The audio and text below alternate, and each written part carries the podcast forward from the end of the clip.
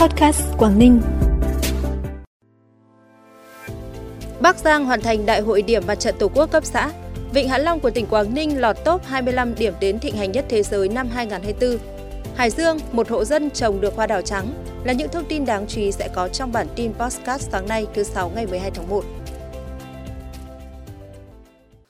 Thưa quý vị và các bạn, tính đến thời điểm này, 10 đơn vị cấp xã của 10 trên 10 huyện thành phố trên địa bàn tỉnh Bắc Giang đã hoàn thành tổ chức Đại hội Mặt trận Tổ quốc điểm để rút kinh nghiệm cho các xã phường, thị trấn.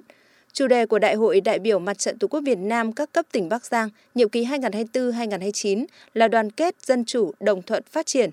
Đại hội điểm cấp xã đã lựa chọn được những người tiêu biểu tham gia Ủy ban Mặt trận Tổ quốc khóa mới.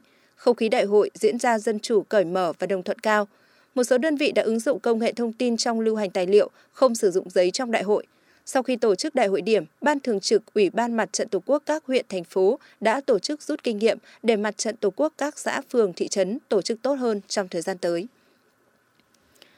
Hưởng ứng thư kêu gọi ủng hộ nguồn hoạt động nhân đạo và phong trào Tết Nhân ái Xuân Giáp Thìn năm 2024 của Ủy ban Nhân dân tỉnh Bắc Cạn, đến nay đã có 28 cơ quan, ban ngành, đoàn thể, địa phương, doanh nghiệp, các tổ chức chính trị xã hội, các nhà hảo tâm trong và ngoài tỉnh ủng hộ trên 40 triệu đồng.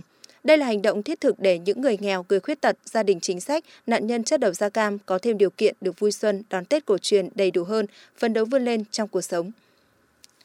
Khi tiết trời xe lạnh, những vườn cam vàng, cam sành trên khắp sườn đồi của huyện Quang Bình, tỉnh Hà Giang đã chín rực. Năm nay cam được giá hơn, từ đầu mùa cho đến chính vụ cam được thương lái thu mua tại vườn với giá khá cao, từ 11 đến 17.000 đồng một kg.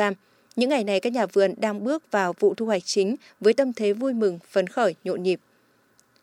Nền tảng du lịch nổi tiếng TripAdvisor vừa công bố 25 điểm đến thị hành nhất thế giới năm 2024. Vịnh Hạ Long được tôn vinh vị trí thứ ba trong các điểm đến giành giải thưởng lựa chọn của du khách và cũng là một trong hai điểm đến của Việt Nam được đề cử. Giải thưởng này dành cho những điểm đến có khách sạn, nhà hàng và hoạt động giải trí nhận được số lượng lớn những đánh giá và ý kiến vượt xa mong đợi từ cộng đồng trong vòng một năm qua. Chưa đến 1% trong số 8 triệu hồ sơ của TripAdvisor được trao giải Best of the Best, thể hiện mức độ xuất sắc cao nhất trong ngành du lịch của các điểm đến đoạt giải.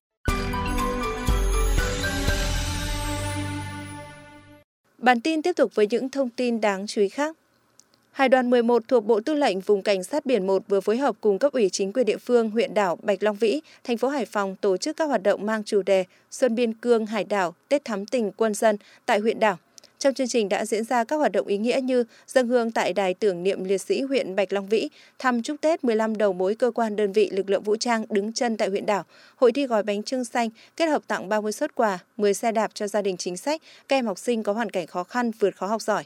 Ban tổ chức chương trình tổ chức phiên chợ không đồng, gồm nhiều mặt hàng lương thực thực phẩm thiết yếu để hỗ trợ nhân dân khó khăn trong dịp Tết, tặng 500 lá cờ Tổ quốc, 10 áo phao và tặng quà Tết cho bà con ngư dân tại đây. Tổng trị giá của các hoạt động trên 120 triệu đồng. Hoa đào trắng là loại hoa quý trước đây chỉ xuất hiện rải rác ở một số vùng miền núi phía Bắc như Mẫu Sơn, Lạng Sơn, Sapa, Lào Cai, Mộc Châu, Sơn La, nhưng nay đã trồng được ở Hải Dương. Theo chị Hồ Hồng Phúc ở xã Giao Xuyên, thành phố Hải Dương, gia đình chị có 13 cây hoa đào trắng, đã bán được 8 cây với giá từ 300 đến 400 nghìn đồng một cây. Số đào này được gia đình trồng cách đây từ 3 đến 4 năm, lấy giống từ Lạng Sơn đưa về trồng thử. Cây sinh trưởng phát triển tốt, nhưng năm nay do thời tiết không thuận lợi, nắng nóng nên đến thời điểm này, hầu hết các cây đã nở hoa. Theo đánh giá của một số người trồng đào, hoa đào trắng nở to cánh dày có mùi thơm phảng phất, trong khi những loại đào khác không có mùi thơm. Cây được trồng ở vùng đất cao, thoát nước tốt, ưa ánh nắng, sáng. Hầu hết người trồng đào ở Hải Dương mới chỉ trồng đào hồng và đào phai. Trong hai ngày mùng 9 và mùng 10 tháng 1, lực lượng chức năng tỉnh Lạng Sơn phát hiện hai người dân trồng trái phép hơn 1.000 cây thuốc viện trong vườn nhà.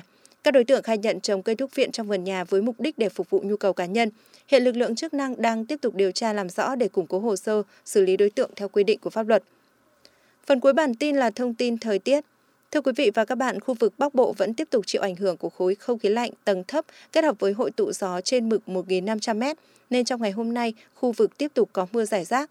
Do có mưa kết hợp với không khí lạnh nên nhiệt độ vẫn thấp.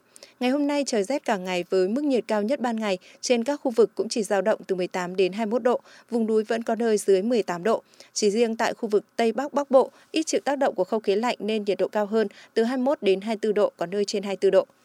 Thông tin thời tiết vừa rồi cũng đã khép lại bản tin podcast sáng nay. Trân trọng cảm ơn quý vị và các bạn đã dành thời gian quan tâm. Xin kính chào và hẹn gặp lại.